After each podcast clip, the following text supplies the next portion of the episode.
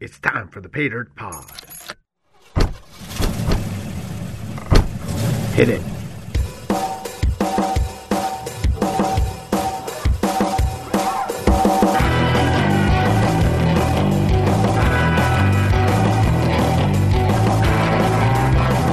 Podcast 今回の不思議なキーワードパチンコ壊したコンバーチブル吹き矢とラララララブソングはい、こんにちは。こんにちは。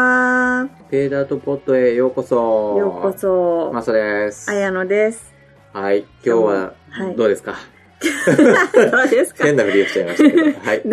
今日、今日なんか、今日のお話は、はい、ちょっとワクワクしながらうんお伝えできるような、うん今日はトピックですね。うんそう。おもちゃメーカおー。もちゃメーカーです玩具ね。メーカー皆さんでも聞いたことない会社名だと思うんですよね。その名も和もはもう、え、 知る人ぞ知る それやばいギャグでしたね。時代が出ちゃってうんそうでしたね。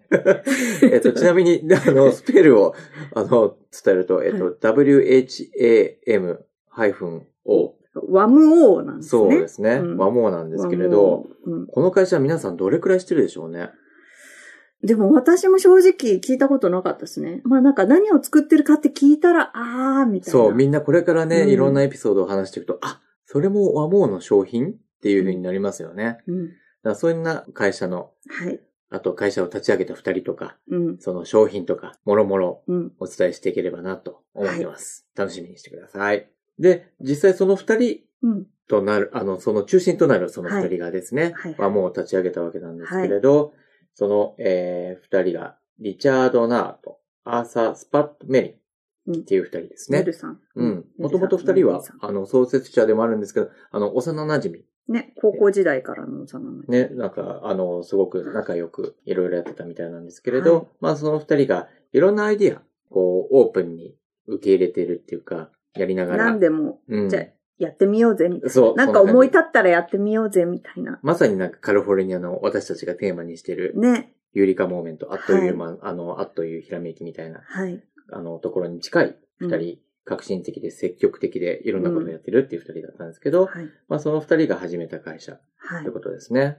で、実際、えっと、もう、えっと、リチャード・ナーさんい。ねるさんですかね。うんなあさん。なあさんうなあさん。は結構いろいろその、特に小さい時からこう、外交的っていうか、うん小さい時に外交っていうのも変だけど、社交結構社交的でうんそれでなんかいろいろおもちゃを作っては友達に売ったりとかしてたみたいですよね。 いいですね。ねなんか 売る、売るってい う。売っちゃっていいのかなっていう感じまだですけど。うんでもその時からなんか、あ輪ゴムで作った銃とかね、 うんうん。あのいろいろまあ、きっとそういう血が、まあ、まあその時からあったのかもしれないですそのねなん。かひらめきっていうかね。ん確かに。うんクリエイティビティとかね。ですね。はい。で、結局その会社を作った時も、えっと、カリフォルニアのパサディナっていう、前のエピソードでもパサディナって出てきたと思うんですけど、うんあの、LA のちょっとこう、すぐのところにある高級住宅地のようなところなんですけど、えーはい。そこに、あの、ワモーっていう会社を作ったと。うん。で、そこからいろいろなもうヒット商品、みんな聞いたら、あっていうようなはいヒット商品を、どんどん世そうでのすね中に送り出したっはい。てことなんですね。なんか、あれですよね。最初はこの、えっと、リチャードさんの、うんうんまあ、お家のガレージから、うんうなんうんんうかん。会社始まったみた いな。ね、うんそこからもうすごいお金をね。 そのうち作り出すわけですけれね、ど。なんかしかも結構あの短期間にっていうか、始まってから短期間に。そうですうね。んじゃあ、はい。何の、何を作った人たちだったのかっていうのをそろそろ。そうですね。はい。お願いします。はい。 そうこのまあ、ワモーって会社で、はいまずそのガレージから始めたっていう、うんうんまあ話はしたんですけども、一番最初に、まあ、作ったのが、パチンコうんうんうん。パチンコ、英語でスリングショットって、あの、パチンコってあの、 そおじう、さどんったちちがか、やるどっちかな、方みじゃなたいですよねいになっちゃいますけど、そうそ う。あの、輪ゴムで飛ばす方ですよね。そうですね。あの、作り出したっていうか、まうあ、ん作り出したっていうか、まあ、もともとこれで、あのい、ろんなところでね。そう、あったはあったみたいなんですけど、はいもともとなんか1800年代中期くらいに、あの、グッドイヤーさんって多分みんなタイヤで知ってますかあーはね、いはい皆さん。タイヤのそのおなじみのグッドイヤーさんがゴム素材をなんか発明したっていうか開発したらしくっええて、えでまあそこからなんかね、子供たちがやっぱりすぐにパッと発想えええで、あー遊なんびにかね。そう、そう、そういうものを、まあ DIY で最初は、うんうんうなんか、まあ作ったりしてたみたいなんですけど、うんでもまあそれをなんか商品化するっていうか、まあこのあの和毛社で商品化してう、ん、で、まあこれが1948年にまあその和毛を立ち上げたんですけど、はいそのまあ最初の第一弾として、えっ、と、今までのそのパチンコって言った方がいいのかな、うん日本ではおなじみかもしれないですけど、うんうんパチンコはそのゴムチューブを使ってたんですけど、その中平らなラバーバンドうん。を使って、で、なんかより飛距離が出たりとか、まあおーよりちょっとパワーがある改も良の。版みたいな。そうそうそうですねで、なんか二人はなんかその時な、なんて言うんですか、あの、鷹を飛ばして、うん。あ、高腕刈りに、 腕に乗っけ て、はい、よく戦国飛んで武け将みとたいかな。言ってさ、 そう、鷹狩りの、なんかその、鷹に餌をあげるように、なんかそのパチンコ改良して、へーまあ売り出したみたいなんあでじすゃあよちょっね。と目的が違いますね、今そう考えるでとすね。うんでもまあなんかやっぱりそうそうあんまりそのメジャーじゃないっていうか、うんうんなんか世、世ではその需要あんまりないな、みたいなうんことで、割となんかその一般の人たちは、それよりもなんかスポーツとか、うんうん遊びとか遊びとかで。でへー結構で、もこれかなりヒットしたみたいで、はいなんかあの、年間10万ドルくらいおも売り上げたみうそたのい時で。の10万ドルって結構すごいですね。 そうそうですよね。うんまあ、こうな。ね、すごいですね。あでもそれが第一のヒット商品だったのかなそうなんですよ。うん、なるほど。うんでもともとね、二人ってあの、結構、オープンにいろいろ物事をやるはってい。いうタイプでもあったんで、はい。まあその商品だけじゃなくて、いろいろなその情報、情報っていうか、アイディアをいろいろ取り入れながら、うんうんまあ人の取り、あのアイディアとかもね、はい。いい意味に取り入れながうら、んそれを商品化していったりとか、うん本当になんか、なんて言うんだろう、遊び心のある二人だったのかもしれないですね。まあ、なんか自分たちのその、作ってやったぜみたいなエゴがないっていうか、うんうん何でも本当面白いものがあれば、他の人のアイディアでもまあ試してみてみたいな。うん。それってう、んなんか、今の会社ではね、なかなかこう、ない。 ですね結構ね、なんか守られちゃうタイプってそういでうのすもあねるから。うんなんか他の人のアイディア使う盗作ってすぐ言われま すね、今ね。怖いですよね、まあ、二人は同結構作したわけまじあゃないそとう思うそけう、どもね。ちろんもちろん、ちゃんとアイディアをもらって、うんまあ、ロイヤリティもちゃんと払って、みたいな。でもフリーで、こう、なんていうの、そうです自由な考えでね、いうんろいろそうやって取り入れて、う。もうん使えるものはやっていこうっていうふうにそやうですねっていくっていう、そういう前向きな企業体質っていうのもいいのかな。企業体質って感じじゃないんでしょうね、きっと二人からしたらね。そうですね。うんもうな楽んかしくやろうっ精て神スピリッツみたいな。ですね。楽しく仕事ができるっていうなんか普通本当いいにですね一般からもそのアイディア募集してみたいなこともやってたみたいですね。結構ね、一日にもなんか20件くらいのアイデアがどんうどんん。一般から入ってきたりとか、うんそれで自分たちのね、開発者からのアイデアもあったみたいだかそらうで結す構ね。楽しいでしょうね。ねそういう意味でもえ。ねねえ、もうアイディアの本当に。方向ですね。宝庫ううんん。ですね。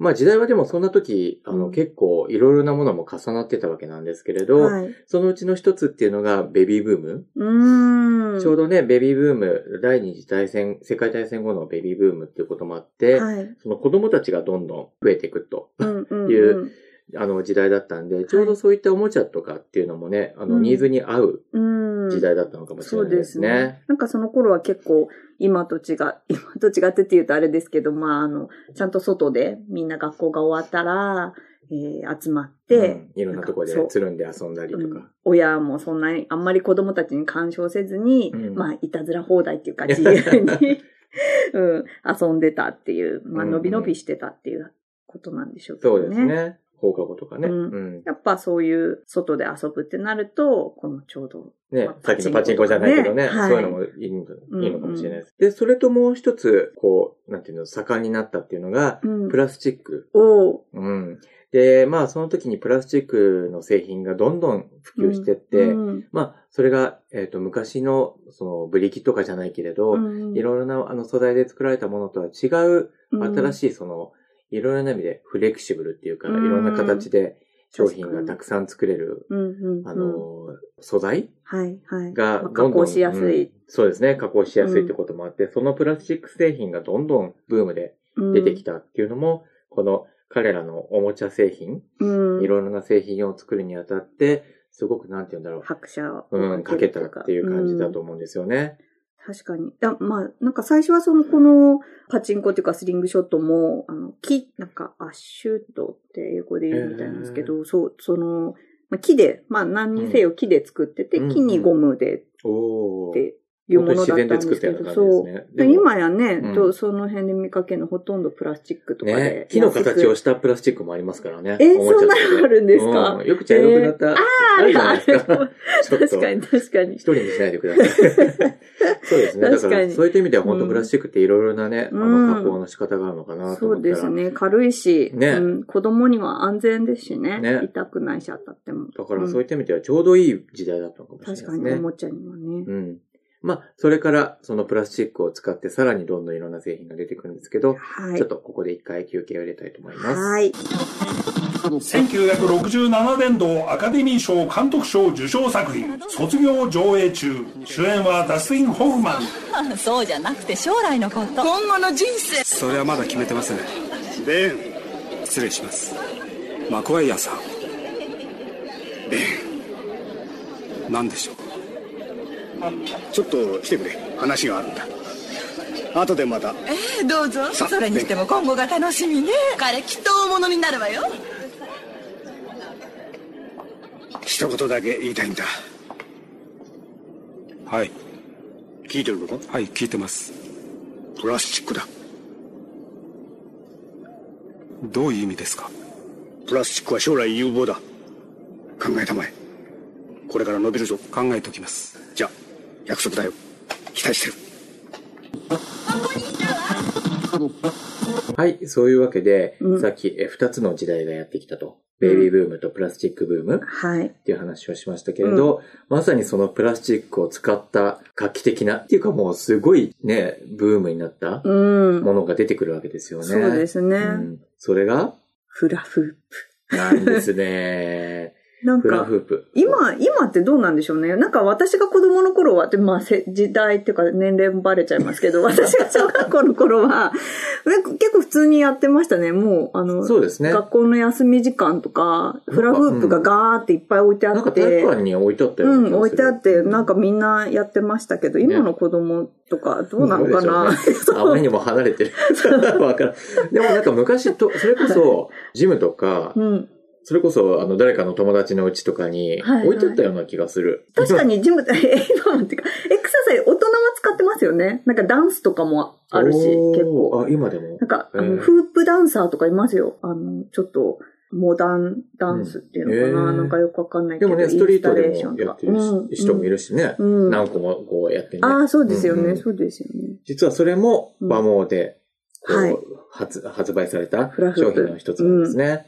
で、もともと、えっと、はいいろいろなその歴史の中で、うん、そういった、そのフラフープと言われる形状のものが、うんいろんなところで使われてたみたいなんですけれど、うんある時、うん。そのオーストラリアで、そはのい。竹を使ったフフラフープみたいなうんうん。ものが、こう、ある時結構使われてただと。け、うん、いたそう。竹だとね、 なんか、うん、痛い、 重そうだな、みたいな。 イメージありますけどね。うんで、まあそういったものがこう流行ってる中で、はい。そのオーストラリアから来た人が、うん。この二人にアイデアを持ちかけることになるわけでうすんね。うん。世界でも広めたいみたいなことがあったんですかで、ね。結局いろいろまあ商品テストとかを重ねて、はい。で、どんどんこう、うまくいけるんじゃないかとう。いうんことになって、うんそれを新しいプラスチック素材で開発したと。はい。そしてフラフープという名前で紹介されたというのが、はいあのブームの始まりだったと。ねえ、なんかそんなとこって繋がってたんだっていうのを今初めて知ったからちょ確っとかうんに、意そう外ですにね。勉強になりますね、これね。ううんん。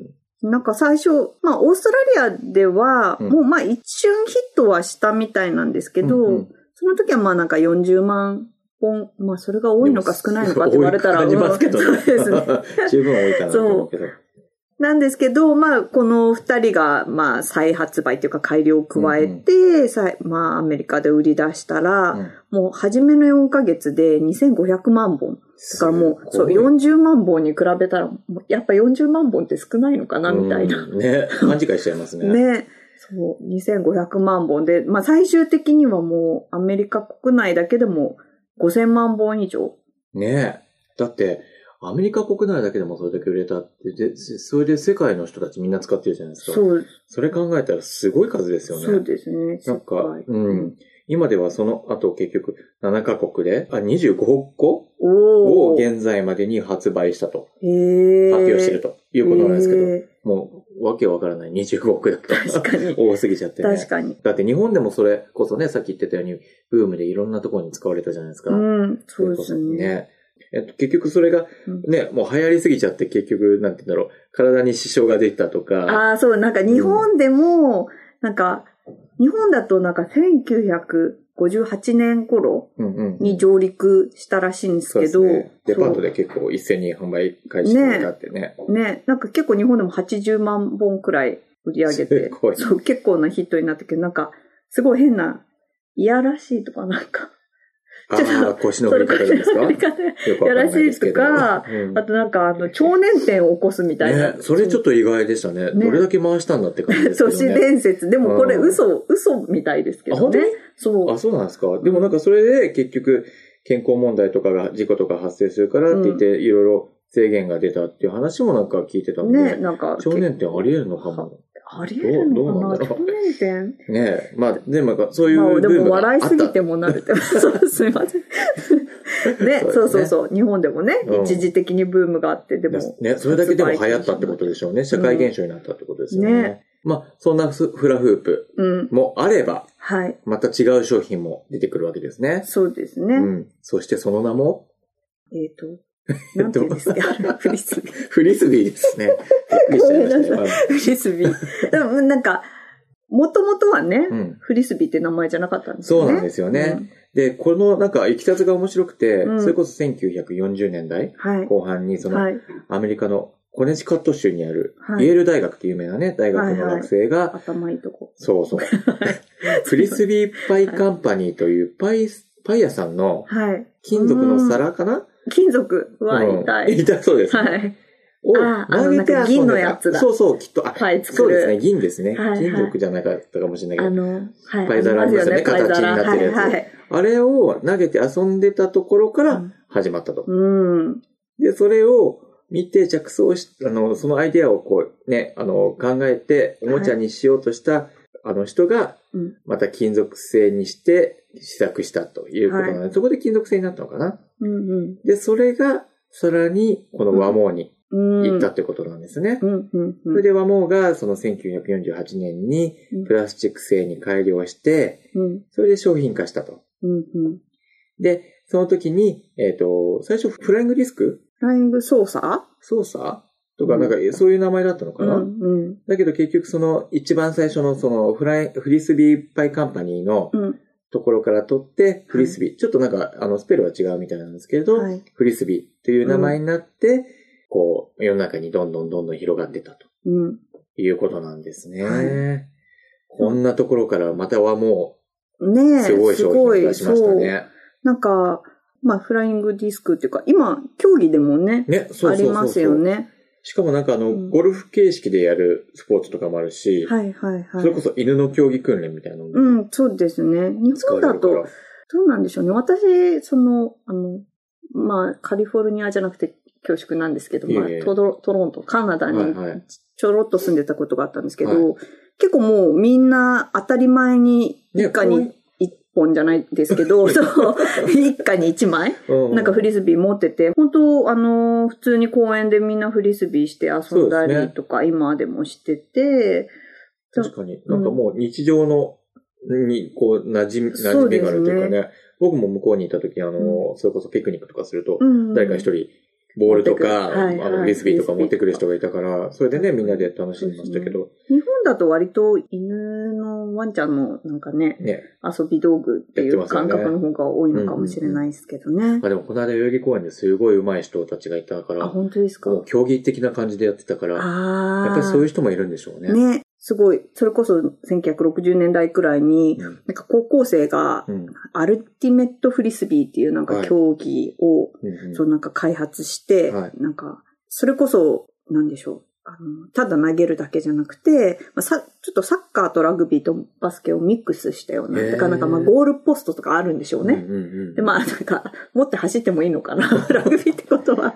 そっか、不そう思議な感じ。うん。なんでもか、本当ね、そういうことを考えると、おもちゃを超えて、そのスポーツとか、その、ね健康とか、うんいろんなブームにも、まあ危ないものもあるのかもしれないそうけでど、すそう,、ね。なってるっていう商品を開発っていうか、うん、世の中に広めるってすごいな。そうですね。うんしかもなんかその、えっと、和モは、割とその子供用っていうよりは、うんスポーツとか、それこそ若者向けのアプローチで、なんかまあもともとその和モの前に売り出されたフライングディスク操作うんうんうんうんの時は、割と子供向けに売り出されてたみたいなんですけど、その和モがそのパテント買い取って売り出した時には、なんかそういう若者割と向け、うんじゃあ逆逆にマーケットが広がったってことですよね。そうですね。だからなんかその宣伝が結構うまかったみたいへで、ー爆発的大ヒットになったみたいやでりすますね、ねこ。の二人ねね。そしてもう一つ、はい。もう一つっていうかもっとあるんですよね。そうですね。ちょっとその商品もまた後ほど、後ほど。うんご紹介できればと思ってます。はい。はい。日本中の数多くの人々が腰を回しているのはなぜでしょうそれはフラフープですアメリカの大ヒット商品がこの日本でも大ブームとなっています百貨店の外にはフラフープを求めて長い行列ができ今では日本中の子供も大人も一日中腰を回していますさてこのブーム終わることを知りません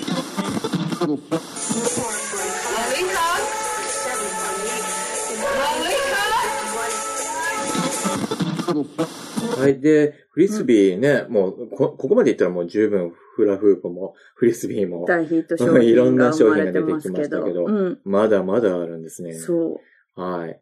それが、スーパーボール。スーパーボール。皆さん子供の時やりませんでしたやりました。ややりりまました。あんなによくは、弾けるなって いうか、飛んでくれるなってねえいうスーパーボール。うん。あれも実はワモから出てるんですね。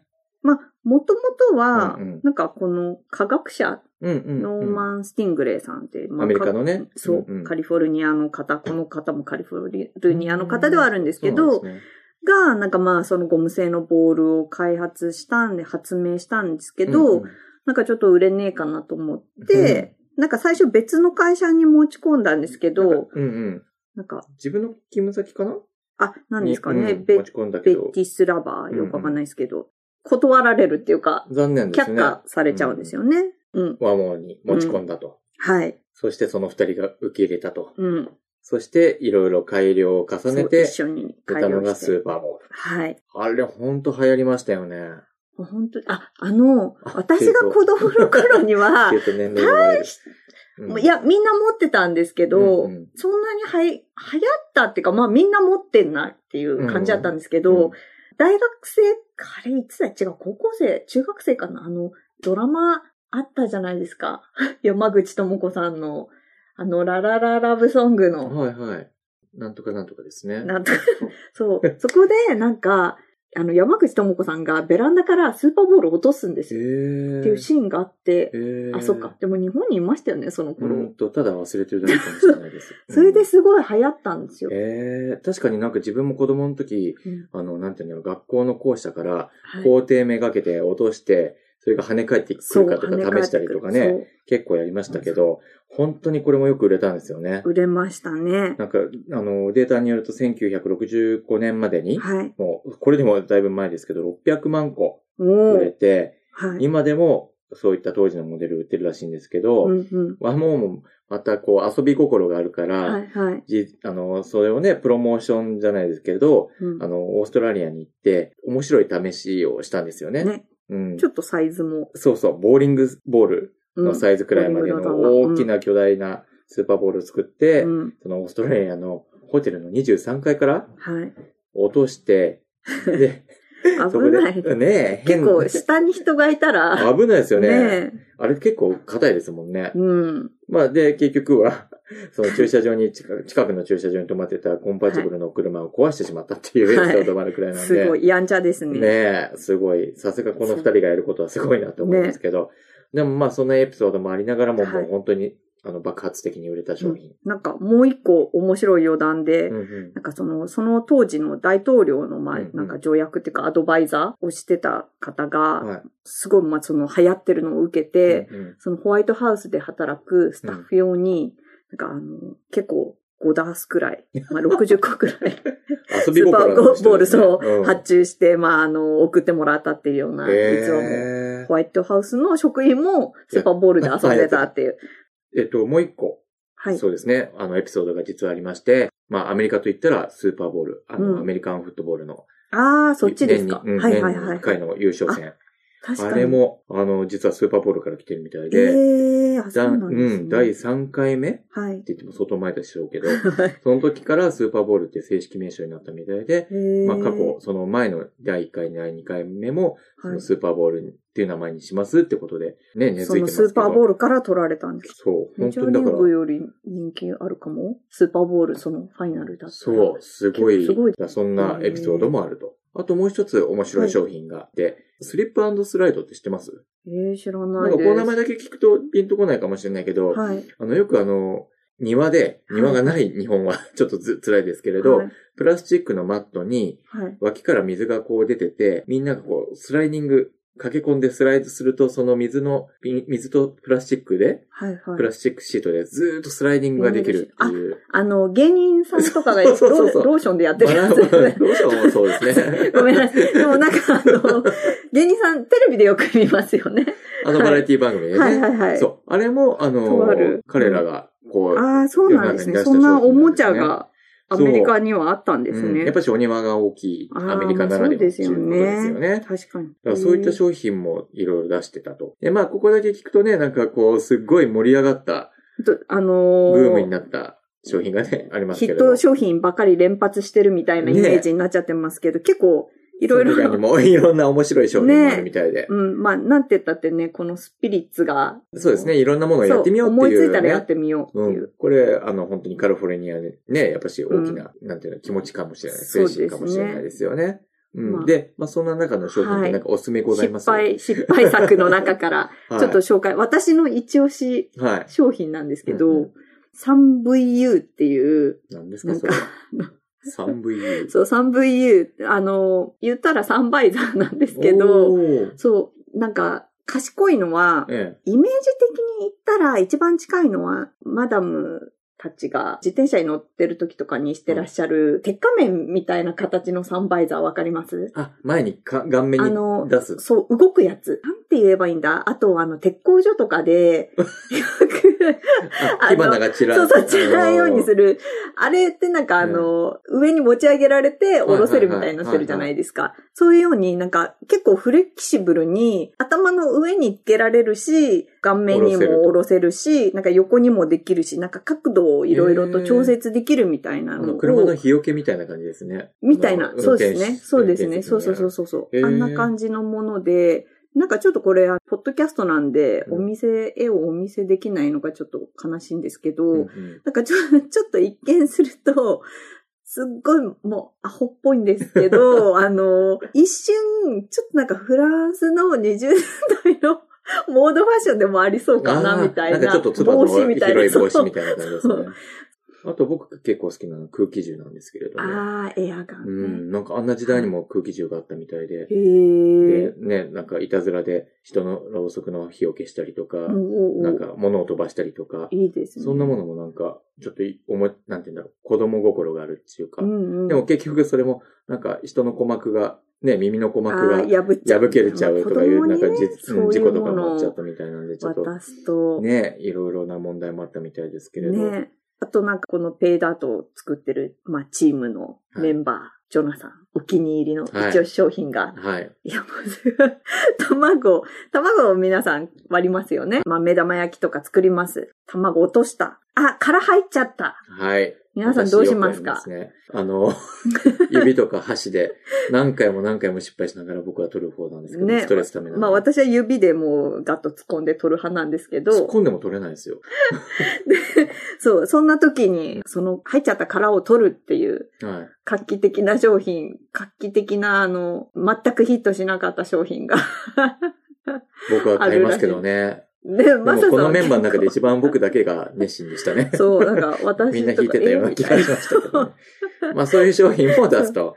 だから本当、ね、あの、いろんなアイディアをもう、イエス、ノーじゃなくてね、うん受け入れていろいろやっていくっていうのが、そこうですねの和モのそう素晴らしいポリシーだなとそ思ううんですでねすよね。結構なんかデンジャラスな商品もいっぱいうんあ。と、吹き矢とか 怖い、それは。危ないですようね。んそう子ですね供に持たせたらもうん、今の時代ちょっとね、本当訴えられちう、ゃまう。いやーまるまる事件とかもね、 よくありますからね。やがも事件とか知りままあすそうですね。なんかび言っくりていいしまのしかたなと思ってわからないで す。ここはお届けしていただきましょう。そうですね。はいキー入れていただいて。そうですねはい。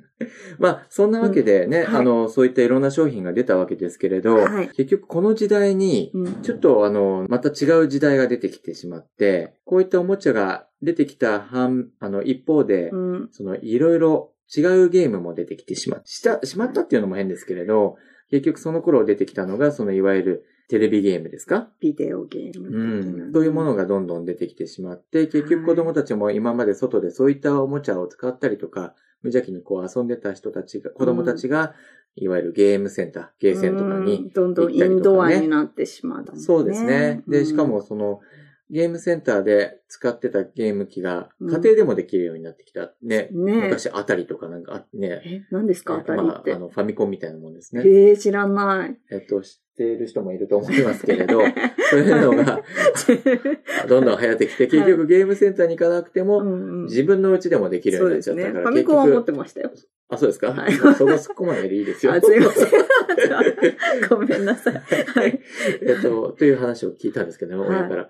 まあ、あの、さておき、そういった、あの、屋内で結構、こうね、うんあの、何でも済ませちゃう遊びがどんどんできてきちゃったので、はい。そこはちょっと、その時代がね、まうあん象徴される、あれなのかなと思いますけれそど、まあ、でもそれが、そういう時代があっても、うん。今でもこういう商品が、未だにね、生き残ってますもん生きね生き残ってるし、生きみん残な、ってるう、うんん知ってるし、うん。それは嬉しいで時すよね。代を超えて。うん、フリスビーなんて今でもみんな使えますそもんう、ね。私大好きですから、うんうんフリスビだからそうー。いったことを考えると、まあ、なんて言うんだろう。この二人の作った会社でうん、例えば、そのさっき一番最初にも言ってたけど、企業としてのなんかいわゆるエゴうんじゃなくてね、アイデアをこう、いろいろ楽しく成功していくためにこう、みんなでシェアして、また世の中に出して、そうですで、ね。楽しむっていう、そういうスタイルっていうのは本当にね、カリフォルニアであって、うんあ。るスタイルなのかな、カリフォルニアよくあるスタイルなのかなスピリッっツてというか思いますよね。うんうんそうですね。うん。で、結局そう、まあ、いろんな失敗した、あの、商品とかもさっきありましたけれど、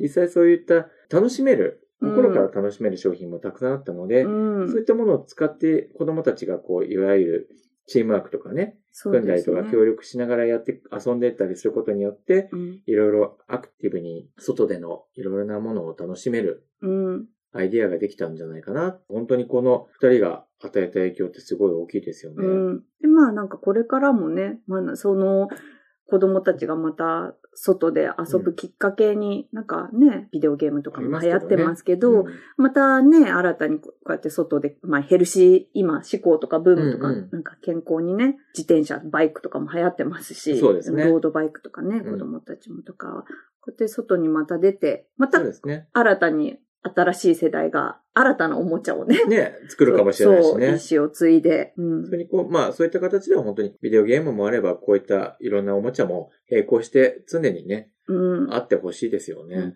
まあ今日はそんなわけで、はい。はい、この二人が作った、うん、あの会社、和はモはもをう。中心にね、和モから出た商品とかもうんいろいろえーご紹介してきたわけですけど、はいいかがでしたいや、もう、結構この、まあ、毎回リサーチとか、うんうん知らないこともそう、勉強ねいっぱいあるのうで、ん勉強するんですけど、なんか今回結構面白くって、いろいろ、なんか欲しいなって思うものとかそうですも、そうあったりとか、なんか、確かに。いろいろ、なんか、う笑える商品が本 当にいっぱいあるのそうで、ですちょねっと皆さんに、ぜひこのワモを Google で調べて、面白い商品見つけてほしいなって思います、そう、あ、の、結構ねう、ん和モの情報よりも、うん和モが作ったもの、そうそでうすね。せ作ったというか製品したものの、うん昔の CM とかがね、YouTube で結構見れたりするので、へーそこ見てみると本当面白いかもしれないです。うん、うんおすすめ。皆さんもね、あの、いろんな雑貨屋とか、うんそういったおもちゃ屋に行ったら結構ワクワクするじゃないですか。そうですね。そういった気持ちがね、あへのんてこなこ商品あります もんね、こね今。、そうそう、ん本当にいろいろあるけど、うんきっとそういった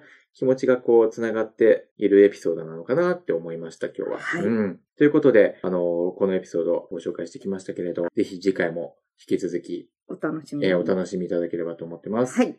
また、えー、ペイダートポット .com でいろいろなエピソードをダウンロードしてはい聞いてみてください。お願いします。はい。今日はどうもありがとうございました。ありがとうございます。じゃあまたまた。綾野とマサがお届けするペイダートポットをお聞きいただきありがとうございます。この番組はクレイク山下とジョナサン・クーパー監修、編集のもと、ユリーカスタジオよりお届けしています。そしてテーマ曲はホイールトラックサウンドでした。本番組の配信や過去のエピソードは、ペイダートポットのウェブサイト、ペイダートポット .com、また iTunes、Facebook、Instagram を通じて視聴可能です。皆さんが本番組をどれだけ楽しんでいただけたか、コメントや評価もどうぞお忘れなく。ペイダートポットは今聞いてくださっている皆さんのサポートで運営しています。ペイダートポットが作る楽しいオリジナル商品をぜひ購入して応援よろしくお願いします。それでは次回も楽しいカリフォルニア情報満載でフリーウェイを飛ばしていくので、みんな乗り遅れないように。ではまた次のエピソードで。